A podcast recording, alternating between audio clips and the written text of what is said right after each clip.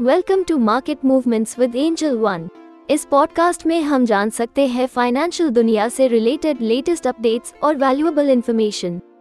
हम आशा करते हैं कि आपको हमारा ये पॉडकास्ट सुनकर अच्छा लगे और आपकी फाइनेंशियल जर्नी को एक्साइटिंग बनाए।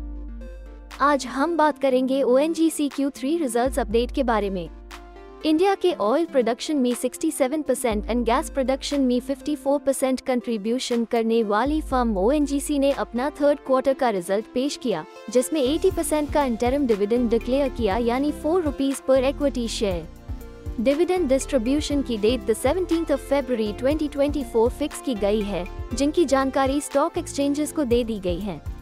Oil and natural gas corporation O N G C ने दिसंबर एंड क्वार्टर में दस हज़ार सात सौ अड़तालीस करोड़ रुपीस का कंसोलिडेटेड नेट प्रॉफिट बनाया। करंट फिस्कल ईयर की थर्ड क्वार्टर में ऑपरेशन से स्टेट रन पेट्रोलियम जायंट के रेवेन्यू में दो पॉइंट दो परसेंट गिरावट पाई गई। The revenue went down from last years one crore sixty nine thousand two hundred thirteen rupees to this years one crore sixty five thousand five sixty nine rupees in the same period. O N G C के quarterly oil production में एक साल पहले के comparison में तीन point तीन percent और गैस प्रोडक्शन में चार पॉइंट तीन परसेंट की गिरावट आई। तो ये थे ओ एन जी सी के क्यू थ्री रिजल्ट्स अपडेट। आशा है आपको ये एपिसोड पसंद आया So friends, signing off for today.